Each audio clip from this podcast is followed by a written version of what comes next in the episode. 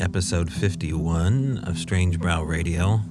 I'm your host, Tobe Johnson, and today's guest is going to be Alex Whitcomb up north in the Great White North, the Canadian North. North of me, about three hours. Well, he's farther than that. But we're going to have Alex on time to time, changing this from a strange brow to a strange brew a la Doug McKenzie. I don't know if that's too big of a deep pull for anybody under 44, but uh, look it up. I'm sure you can IMDb it. But one thing you can't are these alchemy sound devices. Thank you again to our sponsor, Feral by Eryn, E R Y N, at the Etsy shop. Check it out. Also, the Manresa Castle in Port Townsend, Washington. A historic castle. Book a room now. Get your butt out to Manresa. All right. Be right back with our guest in a minute, Alex Whitcomb in Canada.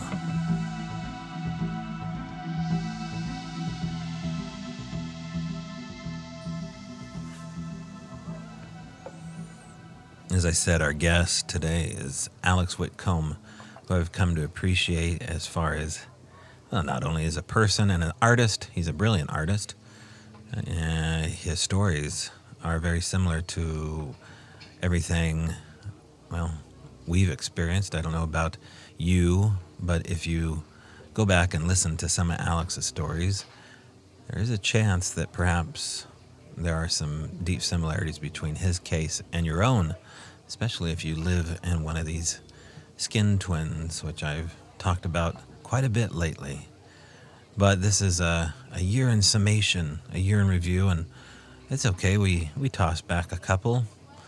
We sat up here in the confines of our own little mutual establishment, me down in Washington, him up north in Canada, and uh, did a little beer review scene and let the chips fall where they may. So relax, enjoy yourself as you perhaps toss back your own version of whatever ails you. So, without further ado, let's uh, let's join Alex and myself as we slide on in to 2020. All right, I'm here with Alex Whitcomb. Thanks for being on the line with me today, Alex. Good to talk to you. Good to talk to you, too. Good to be on. All right, take three. All right, so Alex Alex wanted to uh, to join me. He was nice enough to join me after I asked him to come on the line here, and it's it's been a matter of time, I guess, for me to find somebody that I wanted to have join the show, and so Alex is going to be the first voice here that uh, I really want to have a, a, part of this show here. And we don't really know the format of how this is going to work. Alex, you've got your own full time job as a craftsman up in Canada, but um, yeah. in between your jobs, maybe late at night uh, as a segment or wherever this will point to, um, I, if we can work it out in our schedule, I'd love to have you as a contributor. So I appreciate you doing that, man.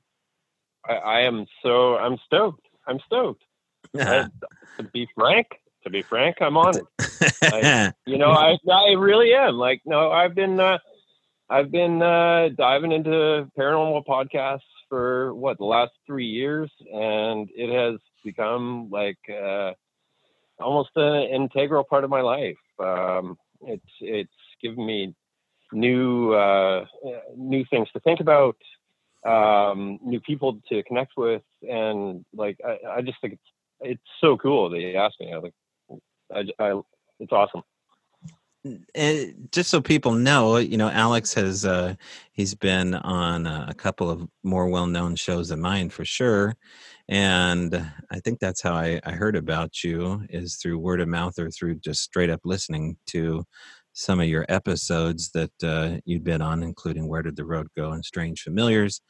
But you know, like I told you the other day, if I you know had a long lost twin brother that was experiencing all of this strangeness it's it's you know you for better or worse i, I chose uh i chose you to uh to, to point out and say Just don't call me a skin twin, man. That's gonna get creepy. that is. That sounds like a. That sounds. That sounds like a magazine that you'd be guilty of looking. totally. Do not pick up an ep or a, a magazine yeah. of uh, of skin twins, and the June issue especially. Uh, you can oh, see. Yeah, no, I, I, yeah. I mean, uh, you and I have kind of gone through a lot of the same stuff, right? Yeah, yeah, and me more recently than you. I mean, I'm not a lifelong yeah. ex- experiencer this stuff. I kind of, I really kind of chased this stuff down until it happened to me. You know, I I call myself an ambulance chaser, and I finally right. got to the scene of you know something I couldn't look away from, and now my life, you know, people are kind of ambulance chasing my story, and I get it. I mean, I understand why they do it. It's a a total adrenaline rush and it uh, changes your perspective from small to large so it's yeah. nice it's nice to hang out with people that get this kind of stuff and uh it is you know, yeah totally right totally because yeah. I mean, and, you, we and, have we have family, right? I mean, I I do. Uh, certainly, people close to us that just can't take another UFO or Bigfoot story, and uh, You know, we got to can't even take one of them. We right. take one of them. Right. Yeah. Yeah. Well, yeah. for people that don't know your story, there. Well, before we do that, I mean, let me just let me be frank. The name of the show is Strange Brow for a reason. It was conceived in a little bar up the McKenzie River in uh, outside of Springfield, Oregon, in the town of Leaburg, Oregon, at a place called Ike's Pizza. And it was there after really my initial first Bigfoot outing with a river guide that we stopped into this pizza parlor to get a pizza and some beer.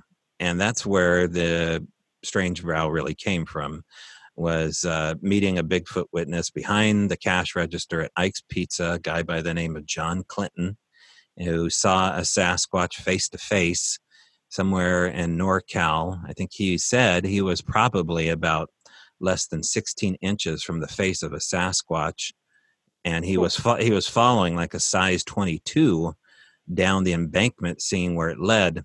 So he had a really impressive encounter, and um, but it began in a bar. And I have German heritage, and whether or not we're going to say that I'm wrong for uh, saying the word strange brow instead of strange bra. I didn't want to name it after strange braziers, so I thought the English vernacular would probably be better. So this was a this was a podcast conceived in a bar. Um, it's always been that way. Every time I've done a live event, it's been on or near a pub, and it helps relax the mood for things that are usually kind of hard to talk about for a lot of people. Because believe it or not, there is a sense of uh, drama to being a witness, but you know, we can't always take these things so seriously to the point where they drive us bonkers. And so tonight, Alex and I decided that we would bring the brow out of the house here, and um, we we picked some right. We picked some fine ales. Now, you being a man from Canada, are going to have uh, a you know a different ale uh, compared to than what I will have. I'm not even kind of I'm not sure what kind of beer guy you are, but um, I thought we would just take a moment here to talk about our initial brew choices here before we go down the rabbit hole. So what what do you have lined yeah. up as your as your first okay. ale? Let's let's start with uh, ale number one. Well, actually, let's start with the the brewery. Mm-hmm. Because as a, as a driftwood artist, I thought it was very appropriate that as I should walk into my very limited small island store in terms of in terms of uh, you know ale selection, uh, the ones that would pop out to me uh, were Driftwood Brewery. So, uh, uh, being a Driftwood artist, I was like, yes, that's perfect. Uh, so I chose three from Driftwood Brewery. Uh, the first I am looking at is Arcus Pilsner. Okay. Now, what is it about a Yeah. pilsner you like so much? Did you pick it because Oh, that's your, you're a, um, you're a fan of pilsners, or did it have a? I am. little- I am. A, Yeah. No, I'm a definite fan of pilsners. Yeah, yeah, Okay. yeah. My go-to beers. My go-to beers are pilsners or light, crisp, like flavorful lagers, or um, sour beers. I got into sour beers uh, Mhm. probably what like uh, four years ago. Oh my god, a game changer there. So yeah, but uh, but uh, yeah, definitely go to our uh, our pilsners for sure. And had you had this craft before? I have not. Okay, I new experience. Took my first sip. That is good. All right, describe what you're Oh. drinking. Uh, are you right. uh, are you let down? Are you brought up? Is it taking you back to specific memories? Is it, you know, how taste and smells can do that? Uh, tell us. I'm being shot-. Shot with a with a with a barley arrow through the heart here. oh, nice, nice. Arcus is actually the uh, Roman goddess of uh, archery. So, yeah, Okay. this is damn. This is damn good. Yeah, for a pilsner, it's like really fruity. Um, got some sweet, like not sweet uh, in sweet, but uh, like awesome, like citrus uh, overtones there. Uh, yeah, very nice. I would drink this again for sure.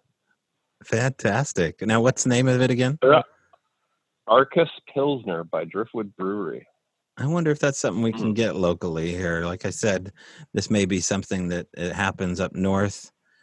And uh, and of course, having a Canadian on the line, being a fan of the McKenzie brothers and Strange Brew, the original comedy, um, it only seemed right that a man in kokanee country would be here talking about uh, about ale. I was uh, I was originally thinking instead of uh, just getting uh, these three beers, just getting a six pack of kokanee and uh, describing them each individually. But, Oh, Yeah. Renee DeHinden Yeah. would have been proud of you. oh yeah. yeah. What are you drinking? Okay, so um, I have. Have you bought your first one? Yeah, so I bought a six pack. Um, it was a a mix match six pack. You know, you can fill up a, a little brown six pack uh, container with any private ales you want here at the local Fred Meyers. Do you guys have Fred Meyers up there? You know, Uh, you know what a Fred Meyers remember- is? Yeah. Yeah, well, I remember it from uh, like commercials as a kid because we used to get like Washington programming coming in from okay. uh, uh, on our on our uh, on our TV. So uh, yeah, F- Freddy's is like a you know a upper crust Walmart, I guess you'd call it. It has Yeah. cloth- clothing and beer and blah blah blah. So this is um, Yeah. this one caught my eye. It's a local brew from uh, Washington State here, made in Redmond, which is maybe about uh, 30 minutes outside of Port Orchard, and it is Black Raven Brewing Company, and this is quite appropriate here. Uh, the Trickster IPA. It's got a very pronounced raven on the front and a and a black and lime green can. So, in honor of the Trickster, there you go. We'll give this one a sip here. Hmm, it is. Uh, it's good. It's a. It's an Indian Pale Ale. It's definitely now. I am not a beer connoisseur to the point uh, where I I know anything of what I'm talking about uh, at all. I know that I don't like things that are over hoppy. I really am a Yeah. kokanee kind of guy or a PBR kind of guy.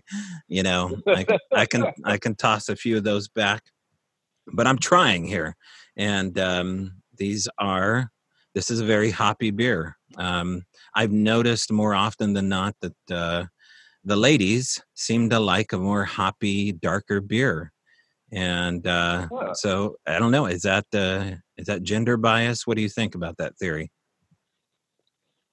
Uh, I think we're gonna have to get more studies on that, more data, more data. More data. okay.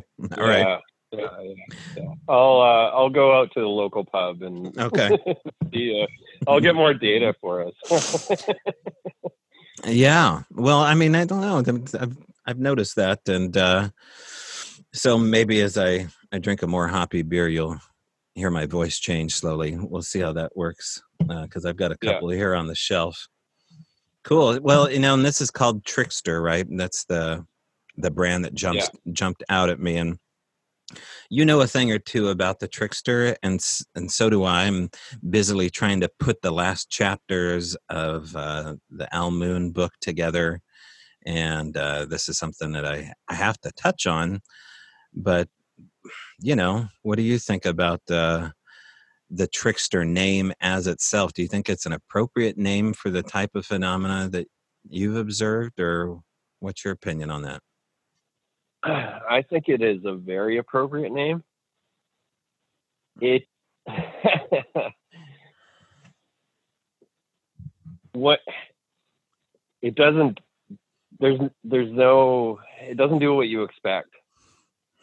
Like you you'll go out and and uh, interact with it, try to interact with it, the other, whatever you want to call it, and things will just throw you for loops, just mm-hmm. loops.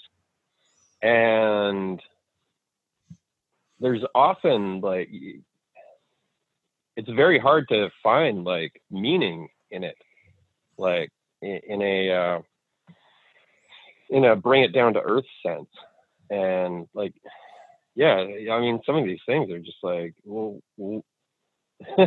what the hell does this mean and it's so it, it's so loopy sometimes. It's so trickster.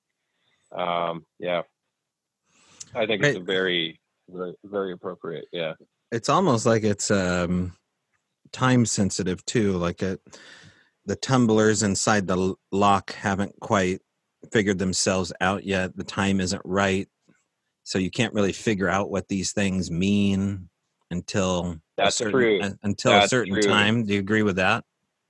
I've had quite a few instances of that as well. Yeah, for sure. Where it's just like, okay, what the hell just happened? Mm-hmm. And then, like, later on, later on, you know, years and years down the road, uh, an event, an encounter, an experience comes along and it just like rolls right back to that experience.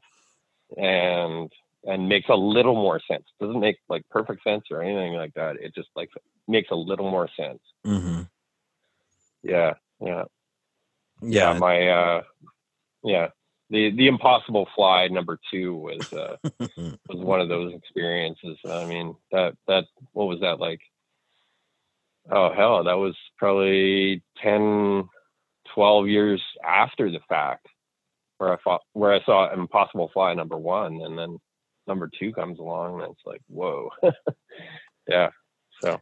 And let's see here. Now you can go back to uh i'm on my website right now and uh, i'm trying to look up the episode that you actually talk about there uh the impossible fly number one. That's episode 39 i don't have it queued up here when you're we were specifically talking about that but if people want to hear yeah. alex's story regarding fly one and two episode 39 and uh, there you will find it and you probably talked about it on some other podcasts along the way. Yeah yeah. Yeah. Yeah.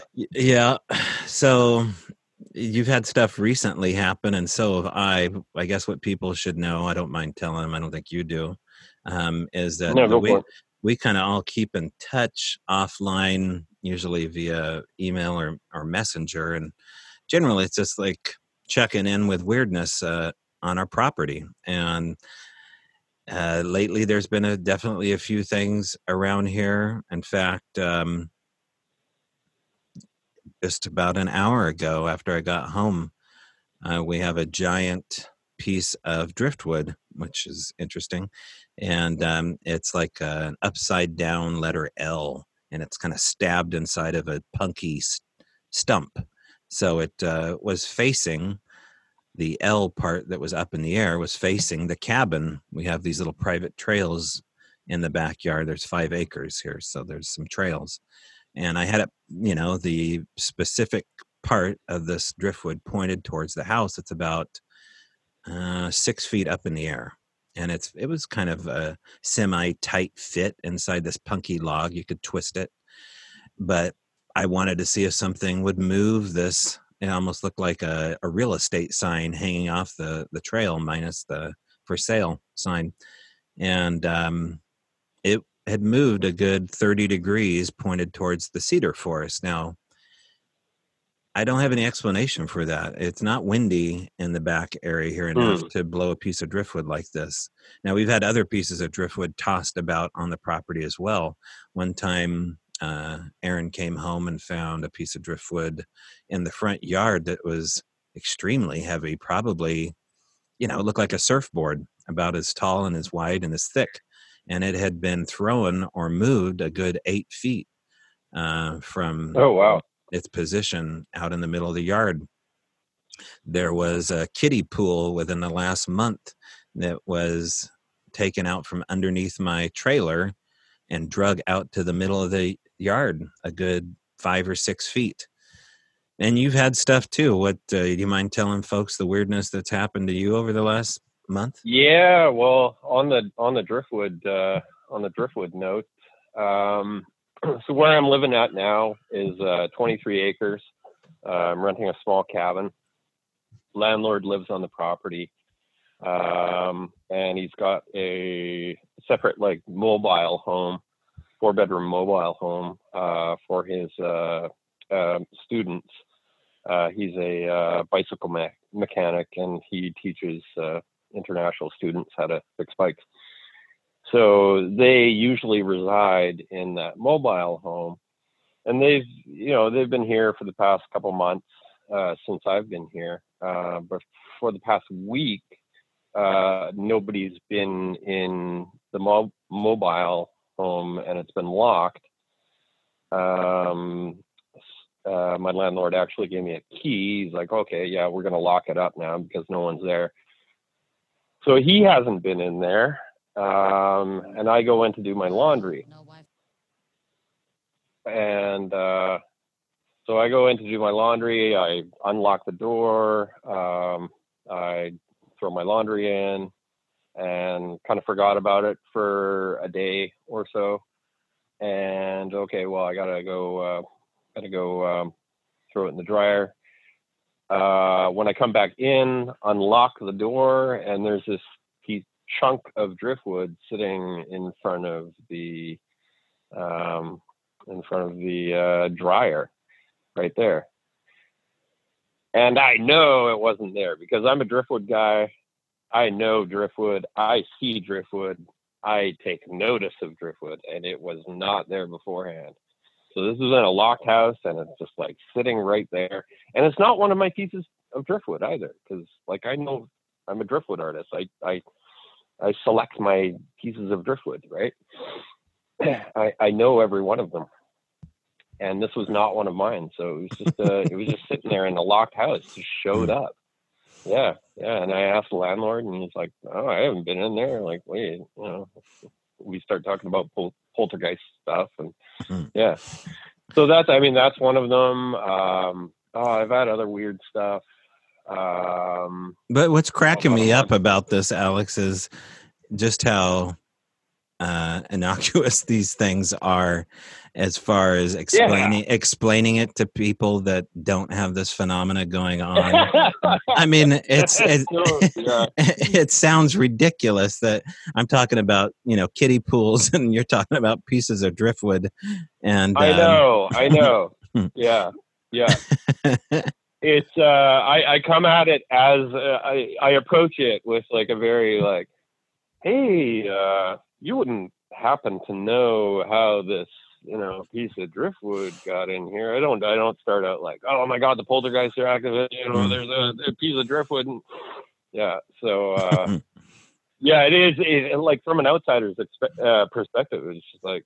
Mm-hmm. yeah so must have been must have been one of the other guys, you know. no, no, no, you don't understand, man.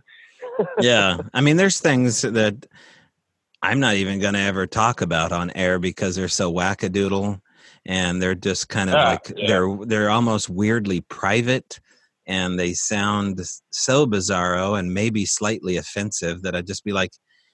I just can't say that. I'm just not. I'm not. I'm. I'm not ready And I mean, you've gotten a couple of texts with me, including pictures like, uh, "You ever see this before?" And you're like, uh, Yeah, no, uh, yeah. no. Yeah. Uh, no." So, Yeah. And um, th- uh, by the way, thank you for using that term because that's that's my term, wackadoodle. right, I, u- that's my long. It's my long form for woo. okay. So yeah, yeah. I, Uh, I use that term constantly. you know, we share five acres here with an old cowboy, and he's lived here on this particular plot of land as a renter. And then eventually there was a house or a cabin put in front of his rental house. And so the renter still is here, lives here, and then our house is on the property and he rents from us. But, um, you know, he has some unusual habits here, which I thought were maybe a little bit indicative of him being a witness to the phenomena and being an old cowboy, maybe not willing to talk about it. So, one of the things that would happen, because periodically I leave, if people think I'm not recording here, you got to be crazy. Because when I recorded down at Cottage Grove, it was uh, never, ever an issue with the phenomena. They whatever was going on, Sasquatch and all the other madness, did not mind us uh, recording, and I don't. Th- I don't think they particularly mind it here. Um, you know, Eryn knows that she has the phenomena going on on her property because she's an experiencer. She's had mushrooms tossed at her while she's out here uh, feeding the horses and found you know braided manes and such. So there's reason alone to think that it's going on and there's other witnesses down the road that get you know giant rocks stuck inside their fence and things like that.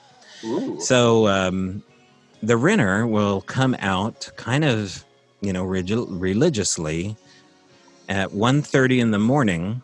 And at first we didn't really know this was the renter because what happened is usually around 129 to 131 in the morning we'll hear this really rough gruff sounding voice like our renter saying the words rat rat and he will scream out rat rat in this rough gravelly you know uh, cowboy voice. How far away is uh, is he from you?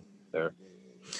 well he's um you know i could probably throw a frisbee pretty hard and he could catch it kind of deal Okay. Yeah, Yeah. so he's probably maybe 55 yards up the driveway and he's he's facing us though. So when he stands out on his balcony and he, you know, is calling for his two dogs, um, Mutt and Jeff, you'll definitely hear that. But um, something that sounded like him at 1.30 in the morning was screaming the words rat rat, rat rat, rat rat. Yeah. So finally, I worked up uh, the courage when I was mowing his front section of his yard. I said, "Hey, you know, uh, you wouldn't be happen to getting up at 1.30 in the morning and screaming the words rat rat, would you?" And he he kind of looked at me and was like, uh, he, he he took a he took a beat and he said, "Yeah, I do that once in a while. I've got a cat, a feral cat, and I call him and uh, you know bring him inside or feed him when it's cold." And I thought, okay, well, the cat's name is Roscoe, right? It's not Rat Rat. So I was like, I don't know, man. I mean, maybe, maybe it is him, right? And and a couple times I I confirmed the fact that indeed he does stand out there at 1.30 in the morning and call Rat Rat. Like he he wasn't lying. Yeah. He definitely does that. However, I've recorded a couple times this renter's voice in our backyard um, saying the word cookie. And it's definitely someone up close to the microphone w- using his voice saying the word cookie. And it sounds just like the cookie monster, right? Like, you know, a gravelly, it sounds like, you know, Sesame Street episode. And the only person that yells cookie out here is when we're on one of our little n- nature walks with the pugs, and one of their rewards is they get a cookie, you know, at the end of their walk. So something right. something sound like it was accessing, using, mimicking uh, this renter's voice, yelling cookie. And um, Yep. I, I don't know. Do you, do you have any similar stories like that? Uh, heck yeah. Uh, hope for sure. Uh, when uh, me and my friend went out into Hope and had all our crazy, bizarre experiences. Mm-hmm. Um, I was in camp. He was 300 feet away, and he broke one of our uh, rules for being out there is no whoop whoops, hollering, or wood knocks. And he does some whoops, and within minutes, uh, yeah, shit went down. Uh, he ended up getting chased, but one of the things was, um, like pretty much right after that, I don't know, a couple minutes, uh, he heard my voice 30 feet away from him. But I'm like three, 350 feet away in camp. I'm sitting by the fire, right? But he right. heard my voice right there saying, over here, or something like that. And he was specifically like, because he heard this chatter that we've been hearing, he heard it like 15 feet away after he did the, the whoops. He's like, oh man, he, he turns around. He's like, oh, I got to go tell Alex. Mm-hmm. And then like 30 feet, 30 feet away, he hears my voice. So he runs toward there. And that, that's when the shit really started to happen. So yeah, this, this mimicry is, uh, ah, it's so interesting. It's so interesting. Oh man. uh, yeah. So that's that's that's that's my experience with uh, with the whole mimicry thing. Yeah, and I don't really don't know of a single case of anybody witnessing mimicry happen. Um, you know, I interviewed a guy, a young kid actually. If anybody wants to go on my Facebook page under Strange Brow Radio, you'll see a link to the first Bigfoot and beer we did uh, with Finding Bigfoot, episode one. And one of the first witnesses to stand up in the town hall at Ike's Pizza was a young witness named Eric. And Eric tells this incredible story about standing out front of uh, his trailer, waiting with his sister for the school bus to arrive. And it must have been about seven in the morning or something like that and he hears a turkey and he's certain you know there's turkeys around there that there is a turkey in the bush getting ready to walk out of the brush and him and his sister watch a sasquatch walk across the road doing a turkey call and it just walking walking right in front of them doing a turkey sound it walks over the fence in front of like one of the little airbnb resorts that they had on the mckenzie walks uh, through the christmas tree farm area and they both hop on the school bus and don't say a word until and don't know, say a word yeah. Yeah yeah so um, i had a chance to go back to the spot with him and kind of do a recreation of events and and talk to his mom and you know she was uh, utterly convinced that this was a child that doesn't make up anything and let alone his sister with him. But um, yeah. yeah i mean and the sounds of nature are one thing and it, i mean we can do that but as far as like doing the yeah. the whole mina bird routine or yeah it's pretty or mechanical imp- noises. Mm-hmm. Yeah what do you know about uh, those? which, well um again hope. I'm i'm convinced that all of those bashes crashes bangs the whole uh, quote unquote train crash, whatever the heck that was uh, the the metallic grinding noises that was going on after I got Colin back to camp. I that I I'm so convinced that that was not um, actual like train people out there doing work on the railroad oh, yeah. or, or whatever. You know, it was it was no. Like I mean, you could you could you could yeah you were you were way out there too, yeah. Alex. I mean, you I mean for yeah. this for this yeah. sound to exist where you were was an impossibility. Well, it wasn't an impossibility. um, yes, okay, there could have been a train accident. Uh, there could have been workers coming up and grinding the rails or whatever. Uh, but you can literally like see the train tracks. It's 300 feet. There's a few trees in the way. um, any light, like you could see the trains going by, right? You can see the Mhm. you can see the lights. I was like, I was looking like when those grinding noises were happening, I could not see anything. There was there was like no lights whatsoever, and oh wow! And then um, like when when uh, when I finally went to bed, within within hitting you know hit, hitting my head to the pillow, hmm um, the grind, well, the duck noise, the duck chatter started up again, and then the grinding noise, and this was like upriver where the train tracks weren't, hmm and then these bashes, crashes, bangs were happening all around. Like they weren't happening over at the train track; they were like happening to the left, to the right, to the like all around me. So, it's uh, that convinced me that no, these these aren't. Uh, that wasn't that wasn't uh, actual physical noises being created by humans. Right. Especially like prior prior to each of those noise events, I Mhm. heard the duck chatter. So it was like we're on the market, and then and then the noise would start. So yeah. That's a really good impression. I've been working on it. I don't know if it reminds me of a duck as much as it reminds me of uh, some um, Android Star Wars kind of noise that it reminds me. I, of. I, yeah, yeah. Later Mhm. on, I was like, oh my god, that sounds like the goblin alien Mhm. from Rick and Morty. I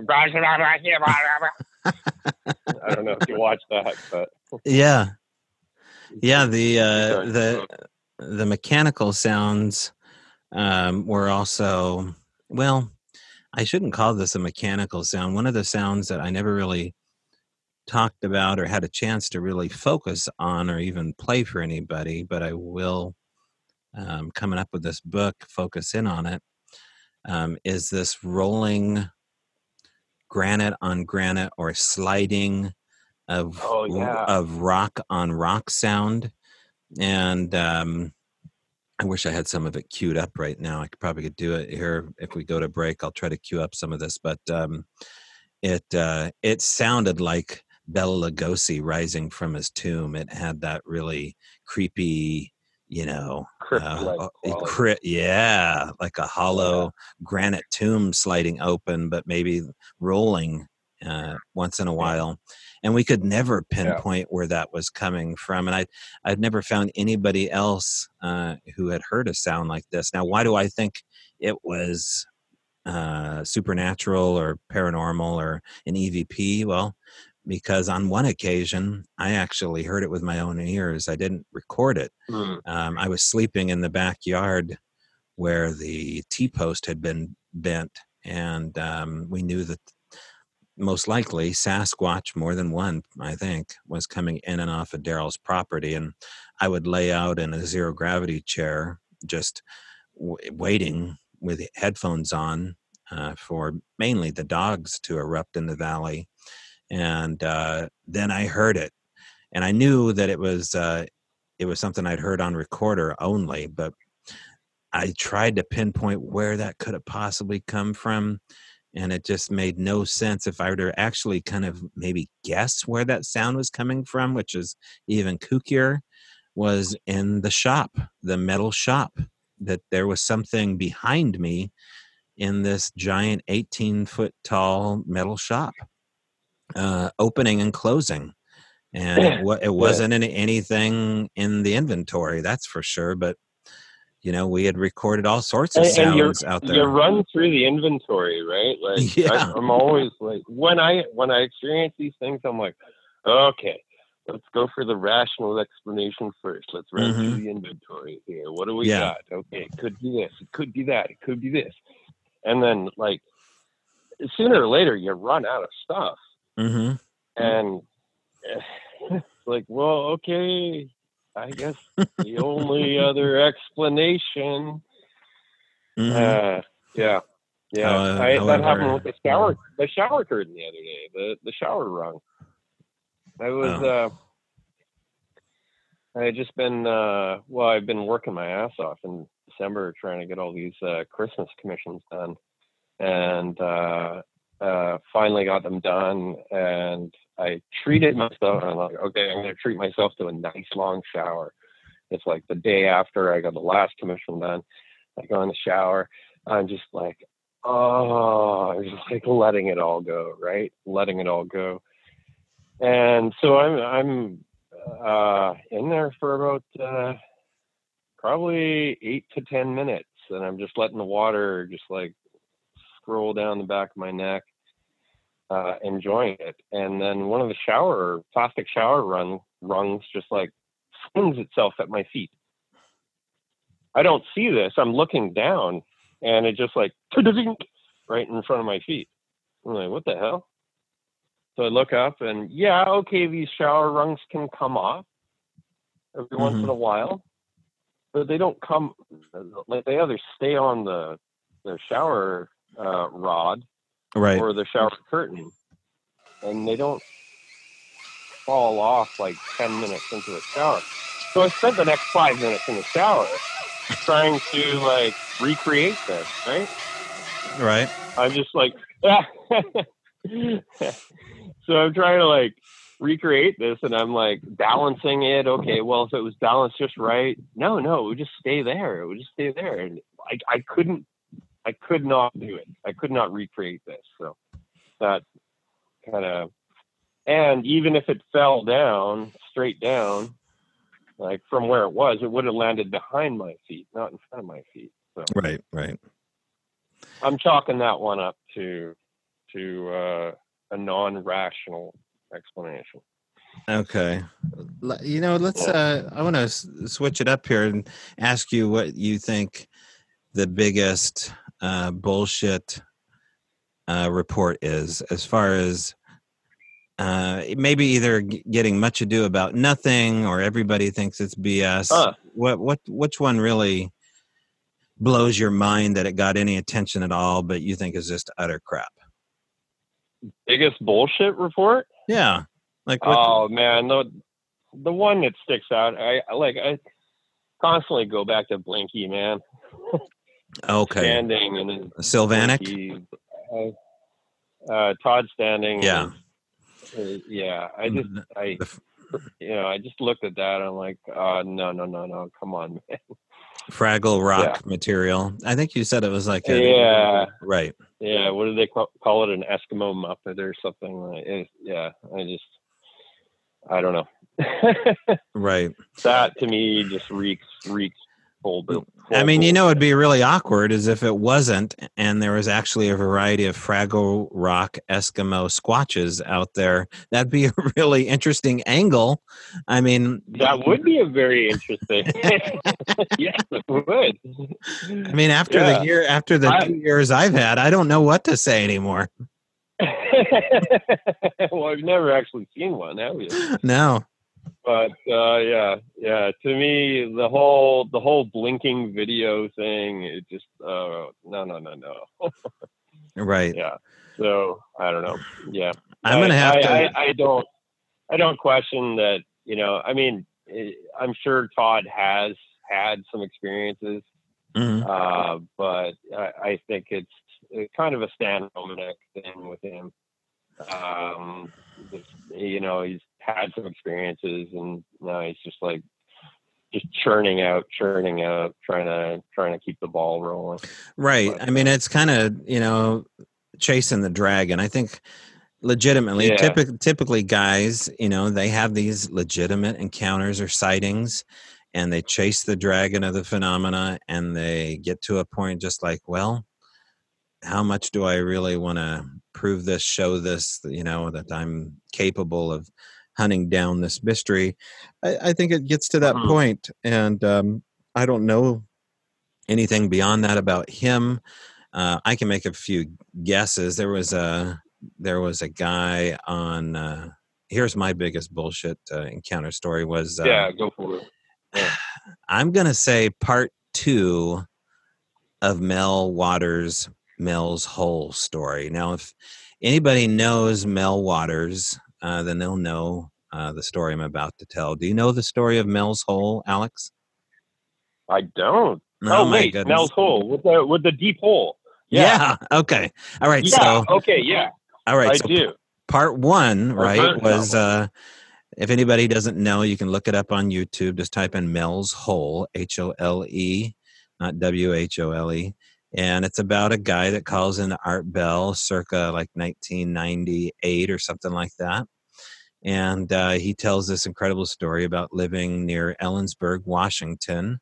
And, and the, I think it's called the Manastash Ridge.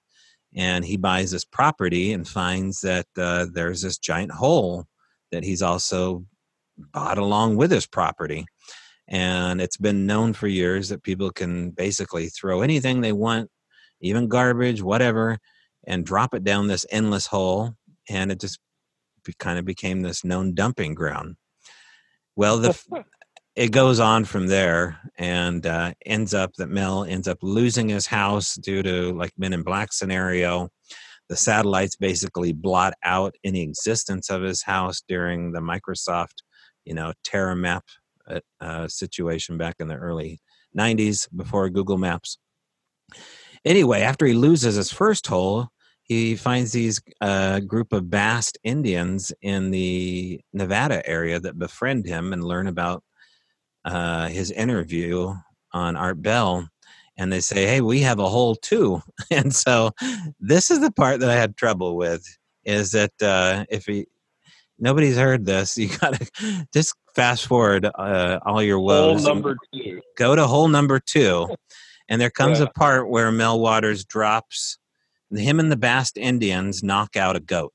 Right? They they they use a goat as basically a testing object to see what would happen if you lowered something living down this other giant hole that had these mysterious qualities like it would shoot a giant black beam out of it uh, that was the opposite of a light beam. Like there would be a black beam that would shoot out of the hole, and um, all these other interesting things. So they they knock out a goat, they put it in a wooden crate, and they drop it down the hole, and they bring the goat back up, and um, the goat is uh, kind of groggy because it just got bonked in the head first of all and now it's been lowered in this weird hole and the Basque Indians decide that they're going to uh, put it out of its misery. And so I think that they do that. And uh, then they open up the goat and they find inside the goat a giant tumor. And this tumor has something attached to it. Like all of a sudden, this goat has been infected with some kind of cancerous tumor that is lengthwise as long as it is wide inside the belly of this goat. Uh, I don't know why they excised it so quickly or how they found out, but they're all doing this on scene, and Mel is telling this story on air. What it gets better. At one point, he says that the tumor has a baby uh, seal attached to the tumor. Now he describes it as a seal, like a baby like a seal. Yeah, like a little sea lion that uh, is kind of like in its and it's like in a little pupa state, right? Like a a little baby seal. And he says this thing squirming out outside of the tumor, trying to get away. So the Basque Indians and him pick it up and they put it on a picnic table. And the thing looks up at them with knowing eyes, human knowing eyes, and it's studying them. And uh, Mel grabs the seal and puts it on the edge of the hole, and the thing drops down into the hole and disappears. And uh, that was just a bridge too far for me. And there, there goes your evidence. right, right, yeah. So that one for me. Right. Although I love the story, and I love Todd's uh, st- standing story yeah. too. They're, you know, these are incredible stories, and here I'm telling, you know, incredible story. You're telling incredible story. We're asking people to believe in our baby seals, our Fraggle Rocks, and it. I'm telling you, it's making yeah. me harder. It's making me way harder to be an asshole. it's just it's. I have to I have to double down on my efforts. well, I actually got called out on where did the road go for for being a red flag story. Uh, I think it was. Uh, uh, Ran Collier was on. Uh, I think Joshua Cutchin and Seriah asked, like, okay, out of all the stories you've ever heard, what's your red flag story? and uh, and Ren goes, yeah, it was that uh, the guy who had you know him and his buddy were out in that Hope and he got chased and blah blah blah. And then he says, and you know, the first telling, it was it was it was like, oh no, this is just like way too, you know, no, it's way too dramatic. It's way too over the top. And uh, but then the one thing he noted was that we went into the shop of Jason Horsley's wife, so the thrift store there. And he's like, he's like, when I heard the story retold on on on Strange Familiars, I caught that it was Jason Horsley's wife who owns a thrift store in town. And then all of a sudden, that thing just went full blown Keelian. And like, okay, yeah, it went from red flag to like, okay, yeah, this is whoa. so, yeah, I, I under I understand being called out on like bullshit story.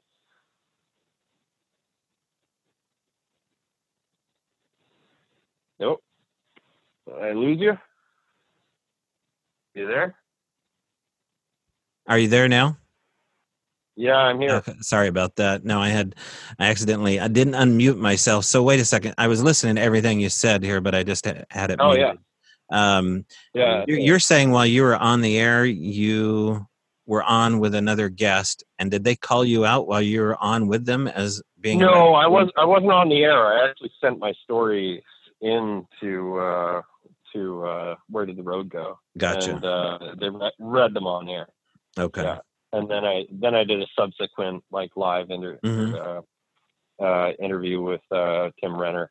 Okay. And that's where that's where it kind of shifted for them because I, I threw in this last minute detail. I didn't even think it was a right an, uh, uh, a detail like Jason Horsley. Like um, I just threw that in there, and Tim Renner didn't know who he was, and I barely knew who Jason Horsley was. But Joshua Cutchin and and Ren Collier were like, "Oh yeah, you don't know Jason Horsley? Oh, like holy shit, man! like okay, this this this went from like, okay, this is this is legit now." Okay. Okay. Yeah. yeah. I mean, I I've dealt with that a little bit myself. Uh, you know, there's been, uh, it, yeah, a couple people that have really taken me to the woodshed in their own little trollish way. But for the most part, um, you know, the last interview that I did with our anonymous guest Sarah, I, I the most response I got from that interview, and I kind of I expected it, and so did she.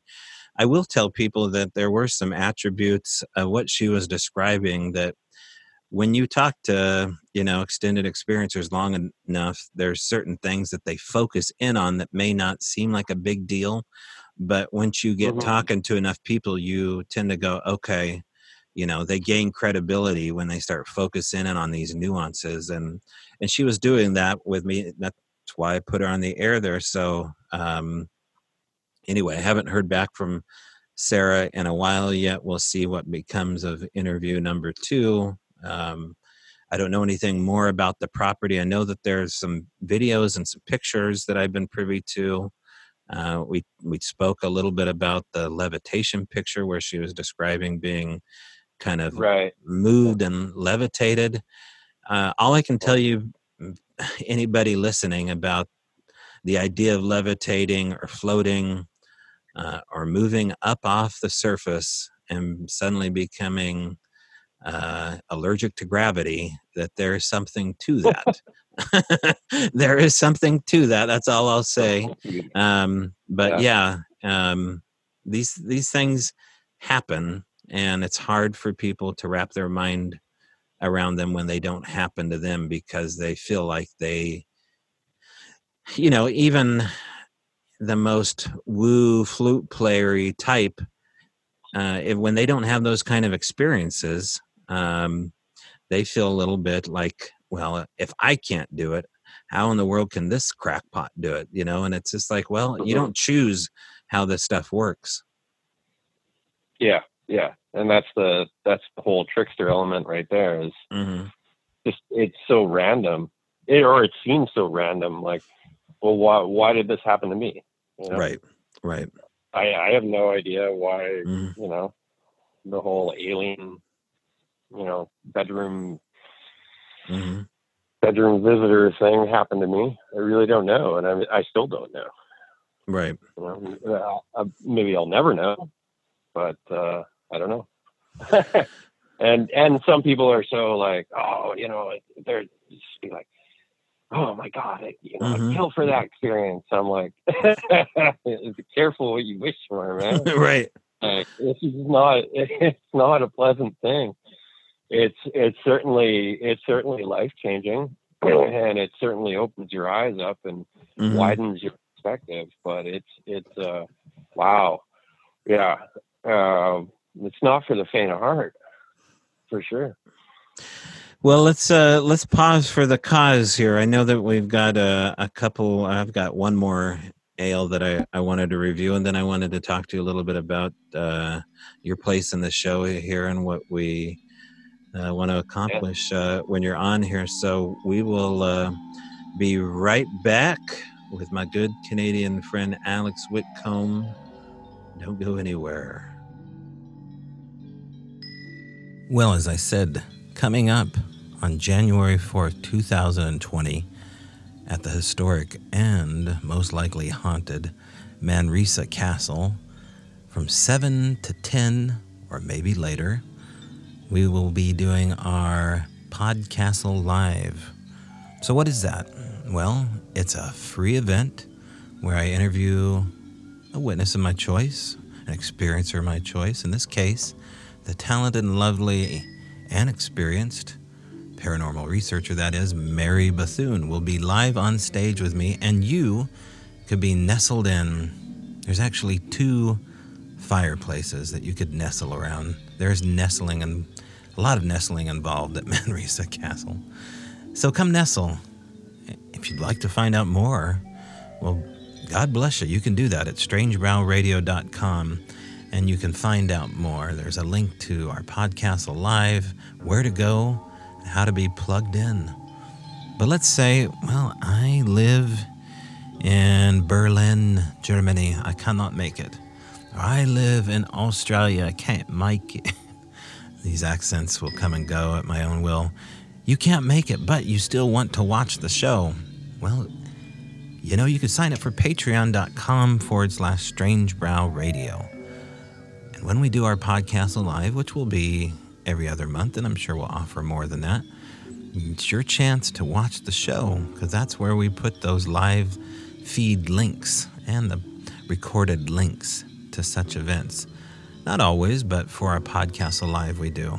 So it's a lot of fun. It helps support the show and it spreads the word about an important spot, Manresa Castle in Port Townsend, Washington.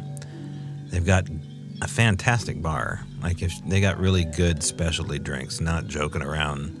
I myself just like a pint of Guinness, but if that's your your thing, then come order your thing. They got a good menu. They got uh, fantastic tapas plates. We got the pork belly. maybe you're vegetarian. You don't want pork belly. Well, they've got vegetarian uh, options as well. If not, there's a grocery store across the parking lot. Help yourself. then come on back and have a good time. Again, that's January 4th, 2020, at the historic Manresa Castle in Port Townsend, Washington, every other month January, March, May, July, and probably September, definitely October. There's a huge Halloween party. So look it up. It's where we are when we do our live events right now. And I'd love to meet some of you. And uh, have a feeling uh, we'll have a good time together. All right, now back to our show. All right, we are back again with my good friend Alex, and I have chosen a lighter beer here. You said that you picked out a Pilsner, correct? I did. Okay. Hold on now. All right, so that's what. Uh, what do you got? That's what I picked out. I picked out something by Rogue Ale, and Rogue is out of Newport, Oregon, I believe. They're known best for their brand Dead Guy, but it's a strong hoppy mix. And um, so this is a Pilsner brewed with Oregon spruce tips. It is their yellow snow Pilsner. It is. Uh, it's got a picture of a Labrador Retriever uh, peeing on a yellow bank of snow, and it is their yellow snow mix. So um, we'll give this one a try here.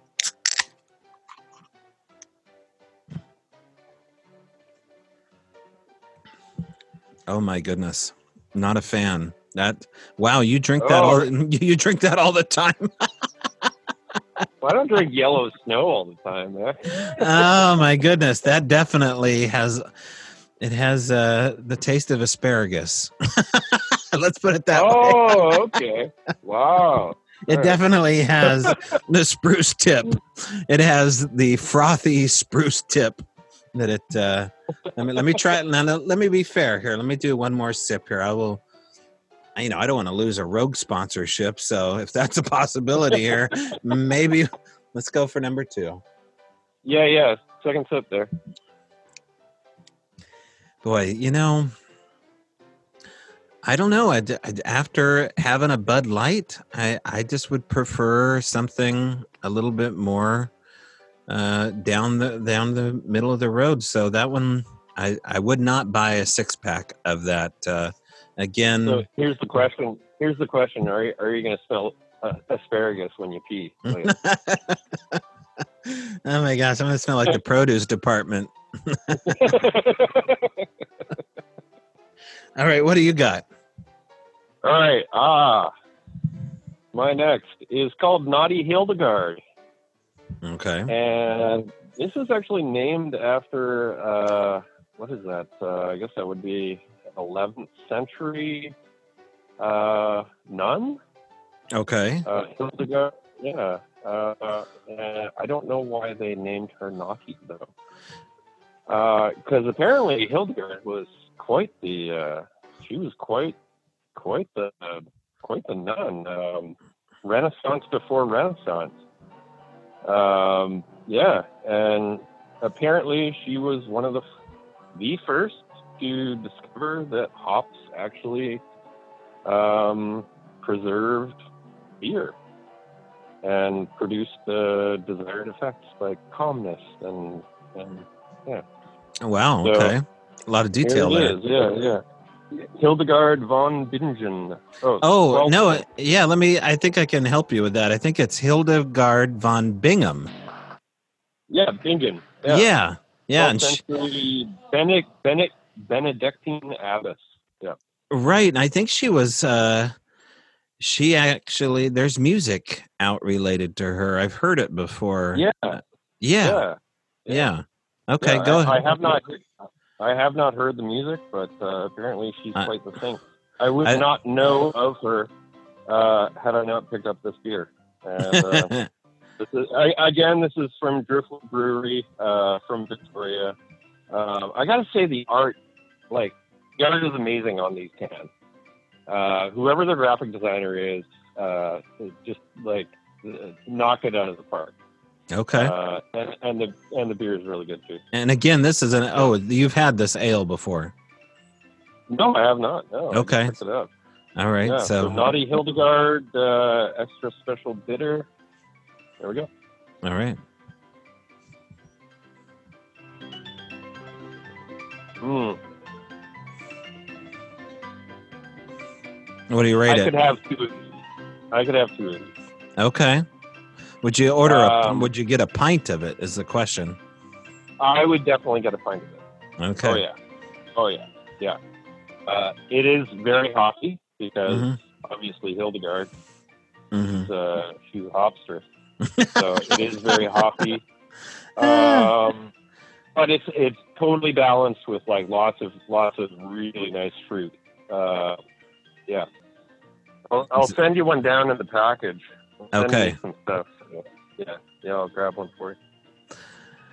Perfect. Well, okay. Let's talk a little bit about Alex in the future, and uh, we. we Well, hang we- on. I no, wait, wait, wait, wait, wait, wait. Okay. All I got something that I I, I want to bring up something because uh, okay. the turkey Sasquatch.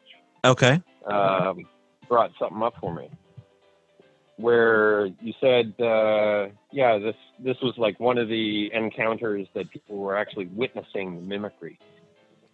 Um, with the pops, the bangs, the knocks that you experience, you've never witnessed those, have you?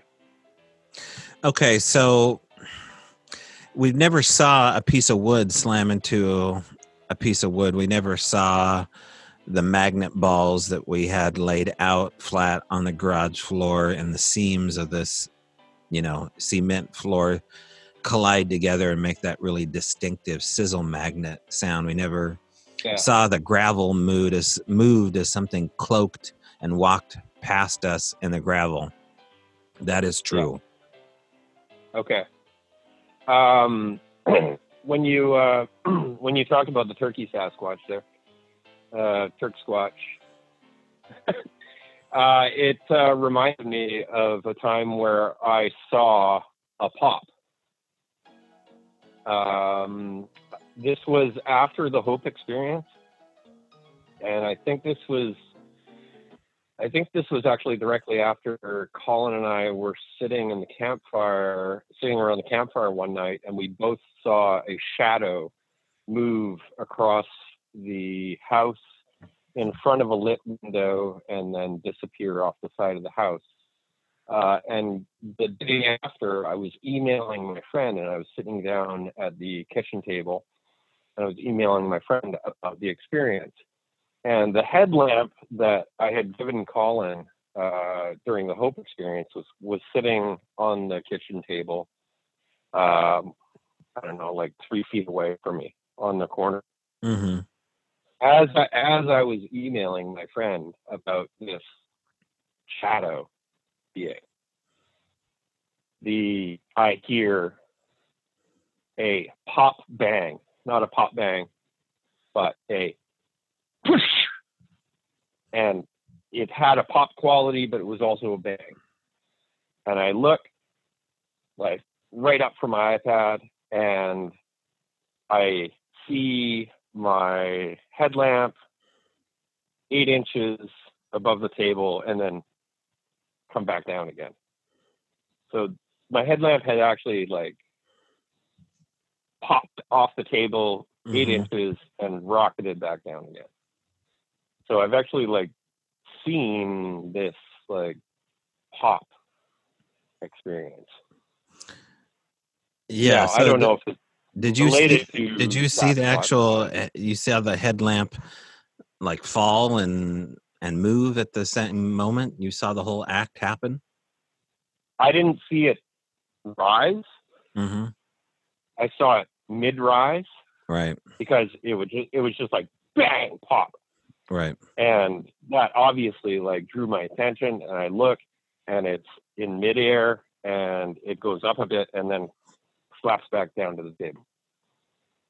And obviously, I'm like thinking rationally. I'm like, okay, well, mm-hmm. check it. You know, maybe it's the batteries that exploded or something. But it was absolutely fine.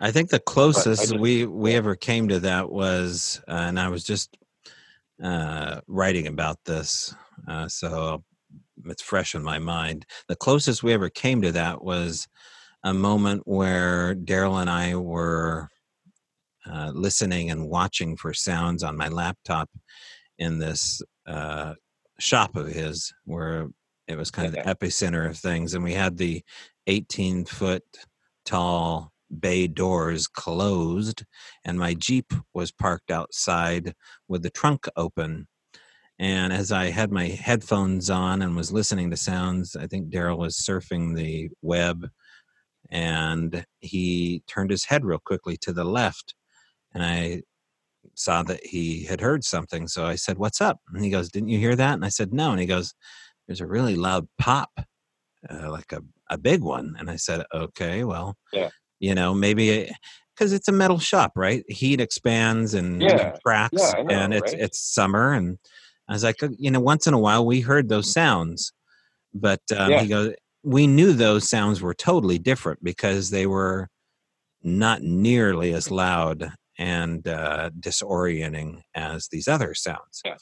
So I trusted him, but I didn't know what to do with it, and I knew that uh, we had a, a shit ton of audio we had to get through, and so I'm listening away, blah blah blah. I think I'm only there for 24 hours, maybe max, before I have to head back to Washington, and um, so uh, his neighbor Rin shows up, and Rin is uh, he's a really cool dude. He's he's new on the scene to Cottage Grove. He just happened to show up at one of our live events. Um, you know, he used to be in a really big uh, rock and roll band, and uh, he, has been there, done that kind of dude, probably in his you know early 30s. And uh, he happened to live, you know, less than a mile from Daryl. Well, Ren also worked for Lloyd Pye and also worked for um, uh, oh gosh, what's the guy Cryptomundo um, out on the East Coast uh, with a big beard that has the Cryptozoology Museum. Anyway, he so he uh, he worked for both these cats, so he's extremely interested in the paranormal, and so he's a perfect fit to be Daryl's neighbor. And we're like, dude, you got to swing by sometime. well, he he pulls into the gravel drive right after Daryl hears this pop sound and I've, you know, if anybody's listened to the story here, they've heard me talk about these objects of significance that show up. They're not just random objects for the most part. They're like related to something you've talked about or something yeah. unique that you've uh, thought thought about. And so, getting back to my Jeep, it's parked right outside. It's outside of the uh, preview of where we're sitting in this locked garage. The trunk's wide open. Well, I'm pretty, you know, I'm tidy. We'll put it that way. I like to have things in in a certain order, and you know, I want to keep my Jeep nice. So I have this World War II olive drab wool blanket that I usually just kind of lay out in a rectangle in the trunk when I set, you know, boxes or my boots out there. And it's just laying out there flat because I have all the stuff brought out of the trunk inside the garage. So as Ren's pulling up to the drive, basically to hang out for the first time, we walk out of the garage port to meet him. And as I'm walking out to say hi to the guy, Daryl's behind me, and I look to my left and I see something on this olive drab blanket. And it is a World War II rusted trench can opener sitting in the middle oh, of the right. Yeah. Yeah. Right. So yeah. that, I mean, that I immediately, you know, told Daryl, I said, I got my camera out, immediately started filming Daryl's reaction to what was happening. It all came flooding back to me what the sound was. Um, mm-hmm. You know, something, somehow, some way had married an object to its home base, right? A World War II yeah. match of some kind. And um, so that was the only time that I ever remember hearing a sound that was indicative of an apport occurring. So they're they're right. they're extremely quick. I mean, that's the only way to put it. Just like whatever happened was Ooh. so quick that you couldn't yeah. really put any of it together. Yeah. Yeah.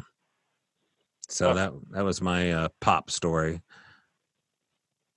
Well, I yeah, we'll have more pop stories. sure. This episode of App Wars brought to you by Pop Tarts. Yeah.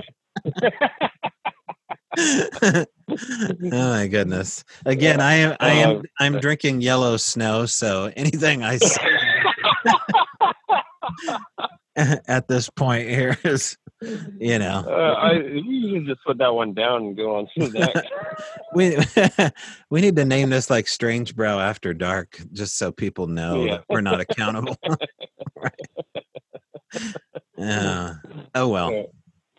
So my my hope was is that uh, you know you would uh, come to the show with uh, your own unique take on things, which I know you're doing, uh, you know, each and every time you go on any podcast. But um, you have some really unique cases going on up north that nobody really knows about. I mean, all we really know about the paranormal connected to Canada is what we've heard from David Paulides and uh, you know the Highway of Tears and of course Todd Standing and um, I mean there's a lot going on there and you're kind of connected. I rarely hear you know I you know I soak up paranormal paranormal podcasts like I I eat them up but, but I rarely hear like Canadian content so I I'm all into that man and man, since I've uh like holy cow,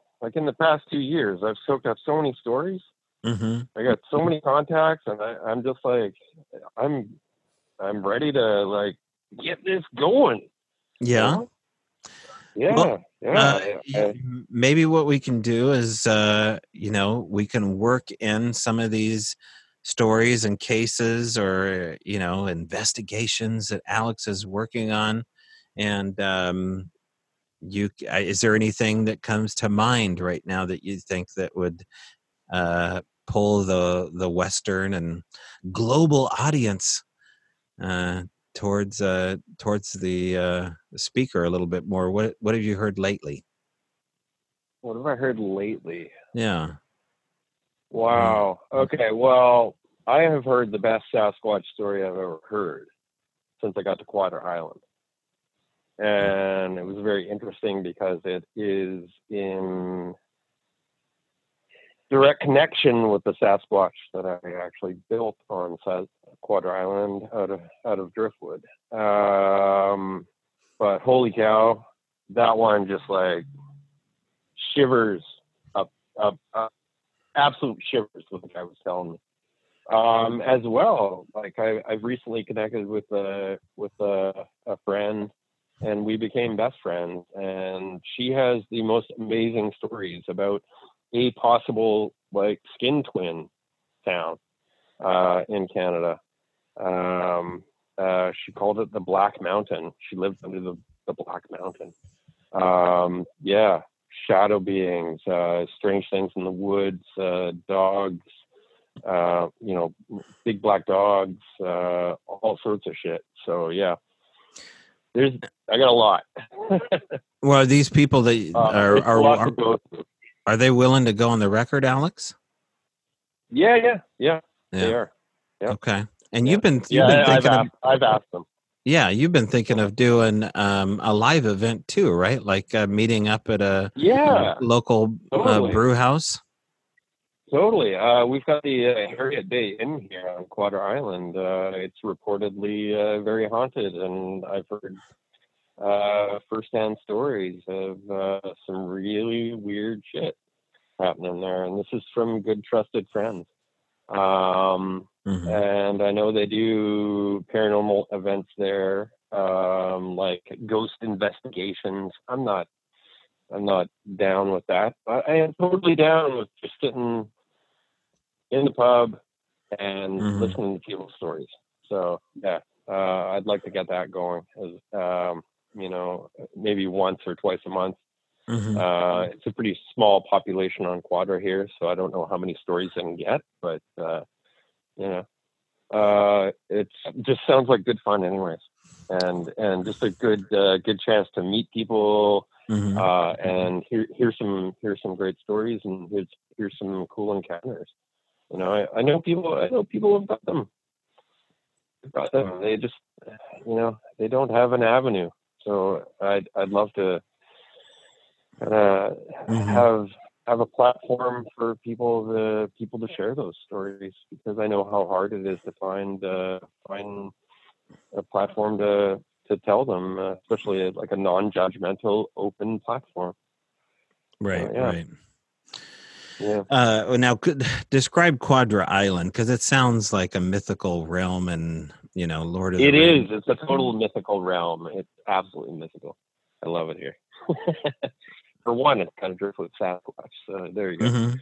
yeah. Um, yeah, Quadra Island. Uh, it's not a, a small, small island uh, compared to Vancouver Island, um, but uh, it's just off the east coast of, uh, I guess, uh, midway up uh, um, Vancouver Island, just off Campbell River. Um, Mm-hmm. It's uh, part of a uh, quite a few uh, set of um, of coastal islands here. Mhm. Um, it is it's fantastic. Like I found I dr- literally drifted over here. Um, I got rid of, in May. I got rid of ninety five percent of my shit. I just said, screw it. I don't care where I end up. And I was in I was in Oyster River. This is south of Campbell River at the time. I was I don't care where I end up. And I ended up here and like found a great community. Um, I'm just Mhm. totally jiving with everybody. And there are some there are some quirky folks just like me. Um, there's a lot of characters. There's a lot of characters here, and I just Mhm. love it. Uh, yeah, it's a it's a great community. It's a great place to be, and absolutely beautiful. I I, li- I spent the whole summer watching whales on the beach. Like every every morning, I just like go down with my coffee and just watch humpback whales. Like, come on, really? Yeah, mythical place. I, I will describe it as a mythical place. it sounds mythical. You have humpback Yeah. whales. Do you have uh, killer whales? Yeah, yeah, yeah. Yeah. Yeah, killer whales, orcas, uh, you know, all the wildlife. Yeah, yeah, And and we- and some weirder stuff as well. yeah, yeah. We have orca whales out here too. I haven't seen them yet. I, I maybe just miss them. I catch the ferry once in a while to transit between Yeah. uh, the Kitsap Peninsula and Seattle, but uh, apparently they're out here and um, I mean they're incredible animals. I, I look forward to Oh. seeing them out in the wild because they they in themselves are very mythical. I don't even know if there's a Yeah. reported case of a killer whale hurting another human. Um, I don't. I don't. I don't Uh, only know in only in captivity. Only in captivity, and I totally understand that. Yeah. Yeah. You know, That's you can't- justified. You can't put in. That's totally justified. yeah, What is that Yeah, documentary? in the, in the wild? In Yeah. the wild, absolutely no document, no documented cases of a killer whale killing Mhm. a human. Yeah. Right. I think that documentary is called Black Fin. It kind of moves uh, yeah. SeaWorld into uh, getting rid of their their uh, Yeah. orca whales in ca- captivity. Let me uh, ask you about this documentary, um, Hellier. Uh, have you watched any Okay. Yeah. uh, Hellier Part One or Two? I did watch part one. I haven't gotten to part two yet, but I've uh, I've heard some things Okay, about part two. so it Yeah. starts off Have you pretty watched part two?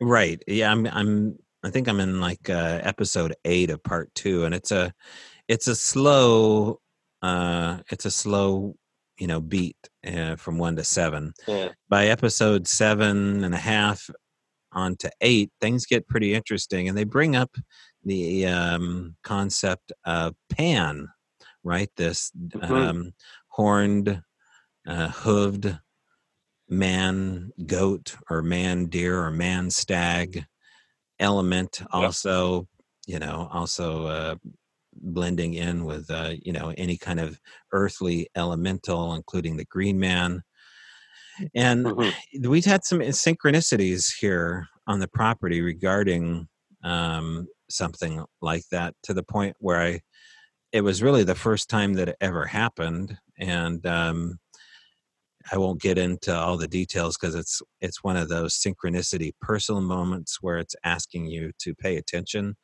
but it seems Mhm. like the element of pan is something uh, certainly in Hellier they're looking down that road and um, of course eventually in the western world pan turns into the devil right it's the horned goat Right. man right Yeah. the baphomet so Yeah. have you ever ran into that at all in your own research do they have a issue with pan out in Quadra Island Uh, my own personal research?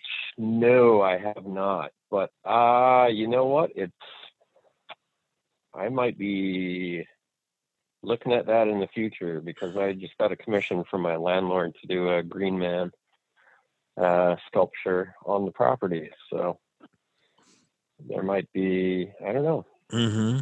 might be some sigil work going there and maybe we'll see something. What about when Yeah. you're crea- creating something, Alex? Since you're an artist, um, do you ever find the activity amps up when you're using your hands, especially with nature? Do you find the creative process amps up a paranormal interaction of some kind? I think you know what it's uh, it's got to be with the right intent because a lot of my commissions I just like I got to get them done right. It's it's a job, it's a career. So yes, I'm doing creative work, but uh, I'm just like focusing on getting it done, getting it done, getting it done. Right. Um, but with the one, um, and that's for commission work. So with commission work, I don't find that, but with um, personal work is where I find that. Um, especially, I mean, uh, the last obvious uh, example is the Sasquatch uh, that I built. Um, like prior to the Sasquatch, we went out to Hope and and had the whole Apple experience, uh, which was very very like playful and innocuous. It was just like hmm didn't know really what to think of it, uh, but it gave me the inspiration to actually build a Sasquatch. So and then you know we we uh, built a Sasquatch and we had to go back out there again, and yeah, we had some very Sasquatchy type experiences. So yeah, uh, I am looking. I'm looking forward to uh, like doing more of my own creative work in 2020, uh, my own personal work. Uh, that uh, yeah, and the, I I know that uh, when I when I actually put my heart and soul and passion and uh, creative um, drive into these works, then then things will happen. Right.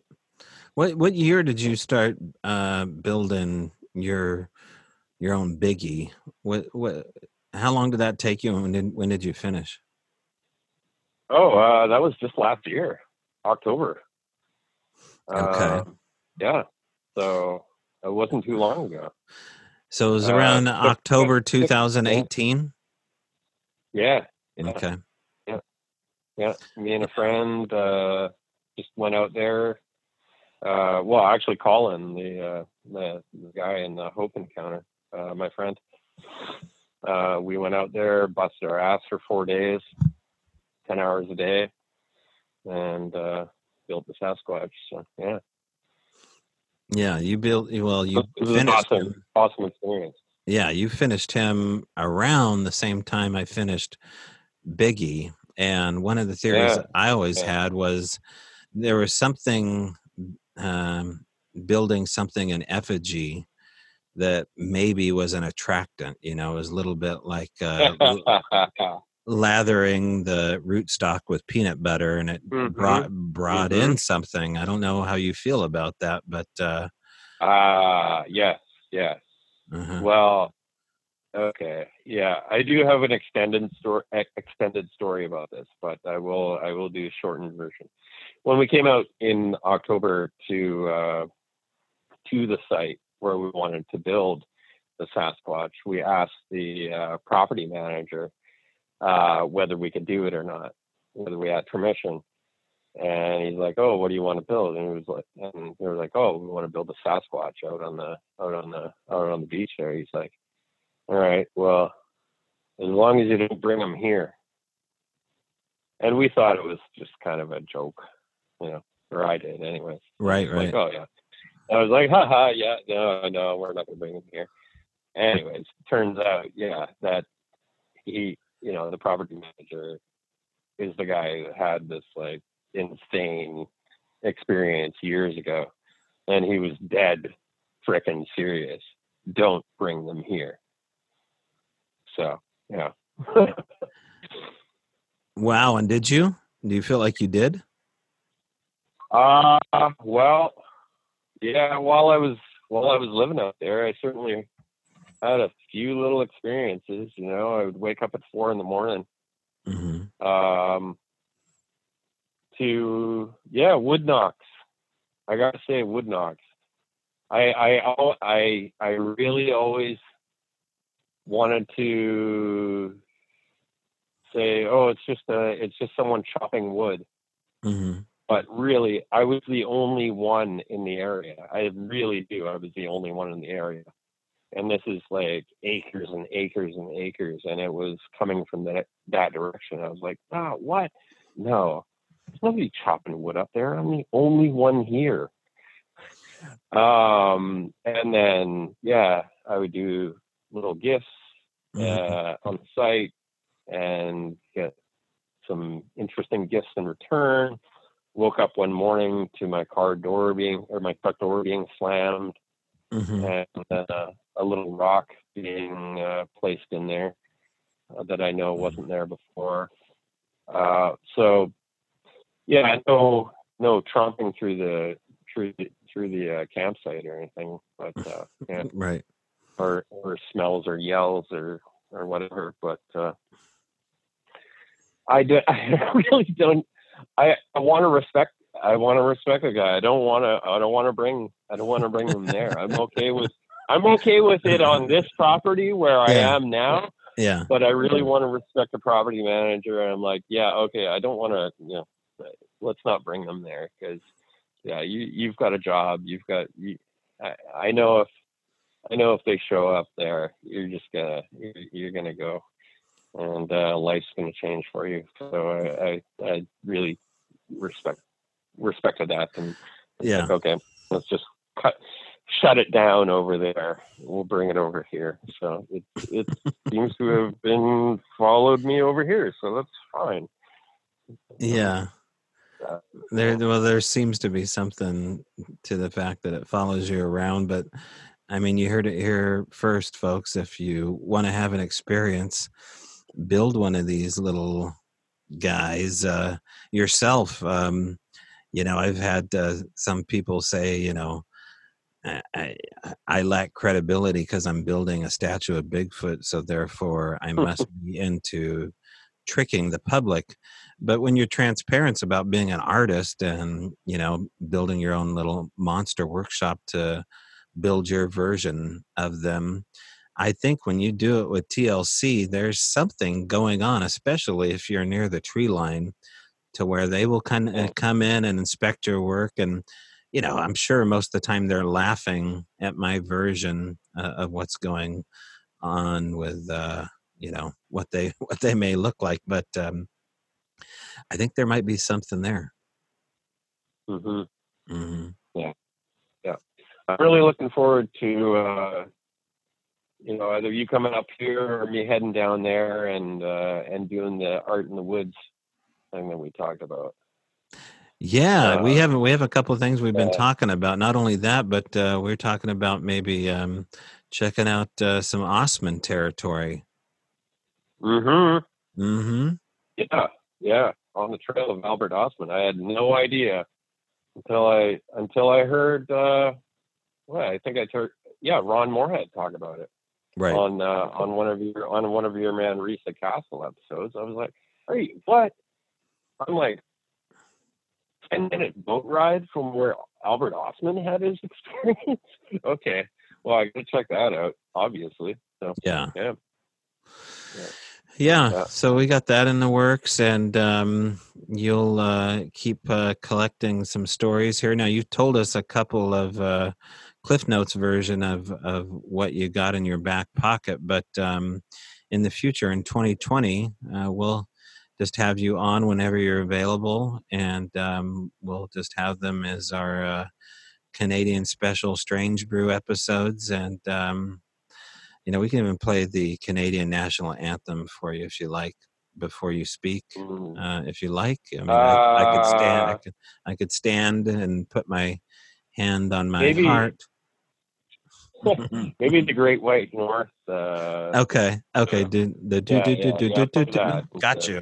Yes. yes. Okay. I'll do something unique with that. Yeah. nice. Sounds good, man. No, I'm yeah, yeah totally happy. well, I'm gonna I'm gonna I'm gonna turn up the saloon music here. Okay, Alex, dude. Um, it was good talking to you, and um, yeah, you too. So. We'll be yeah. uh, we'll be working together here in the future, and uh, thanks for staying up late. And uh, gosh, I got all this yellow snow to finish here. And, uh, Just thinking about that. yeah, have fun with that. Eryn doesn't drink beer; she doesn't want it. No, she she obviously will not be drinking my yellow snow anytime soon. So. All right. Well, uh, maybe maybe go gift it outside on the altar. Right? Okay, there you go. All right, man. Think of it. right, Have a good night, man. Yeah, you too. All right. All right. Bye bye. All right, that was the show. Thank you again for listening. We will be back each and every week. You can find us here Sunday night or Monday morning. We usually upload by Monday morning once a week, and again, our live events. If you would like to be a guest on the show, shoot me an email at strangebrewradio at gmail.com, and I would love to book you. And tell me all your kooky encounters here, and maybe we can crack some yellow snow together. We have emails that come in once in a while. Sometimes people like to be anonymous, but this gal said I could read her full name, so brave one, Annette Smith. Here I go. Hey, Tobe, I wanted to tell you about an encounter when I was four years old. We lived in a house that was in a large city, but in 1969 it wasn't developed like it is now. The incidents took place in the fall after school and all summer long. My older brother and I and sister in the neighborhood kid would play in a fort that was in the backyard of the house that was the house down the way. This fort was a two story fort with ladders to get up to the second level. On this day, my parents were finishing up packing with a couple of friends of theirs. My parents had explained to me we were moving. I really wanted to see the fort one last time, so I walked out to the back door and went to the fort. I walked up to the fort, but being so short, I wasn't looking up. So when I got right next to the fort, I looked up and shook my head when I saw five hair covered beings. I was shocked and stunned. Two of them were between five to six feet tall. The other two were between three to four and a half feet tall, all covered with four to five inches of light reddish brown hair. Their shoulder would not, uh, their shoulder was not broad, but more the size of a small human. I have a hard time remembering their eyes, except they were strange. There seems to be missing time for me because the next thing I remember is being on the sidewalk and walking back to the house. I remember the feeling like to the whole world around me it seemed super large. When I got to my house, I walked into the house nervously because I didn't know who my parents were. My dad swooped me up and set me on the fire hearth. My mom gave me that loving smile. I was grateful they were my parents. After that, we moved. I know that these beings were not family, but instead they hung out together. That's what I sensed, at least. I'd always thought that they were some kind of alien because of the missing time element, and uh, I was acting very odd afterwards. I wonder now if they were juvenile Sasquatches, and maybe they had been aware of us all summer long, and when everyone went to school, they were checking out the fort. Maybe infrasound was what caused me uh, all these strange feelings and the missing time. Anyways, I want to tell you, for so long, it's made me feel ashamed, made me feel crazy. Eh, it's changed my life. Well, Annette, don't feel crazy. Don't feel ashamed. You're in good company. And, um, you know, these stories here, I said kooky in the beginning. Kooky as in, well, I guess we're all kind of kooky when so many of us experience these stories. Now, you may feel kooky because you have the, uh, the fortitude to talk about it, but that makes you brave in my eyes. So, bravo, Annette and anybody else, she kind of threw the gauntlet down. Shoot me an email, just like Annette did at strangebrewradio at gmail.com. I'd be happy to read it. And um, like I said, if you want to be a guest, you can do that as well. All right, that's the end of the show. Happy New Year. I hope to see you guys, as I said, at uh, Manresa Castle coming up. If you can't, you can find us at patreon.com forward slash strange brew radio. And um, thank you again. All right, that's the show. I will see you in the trees.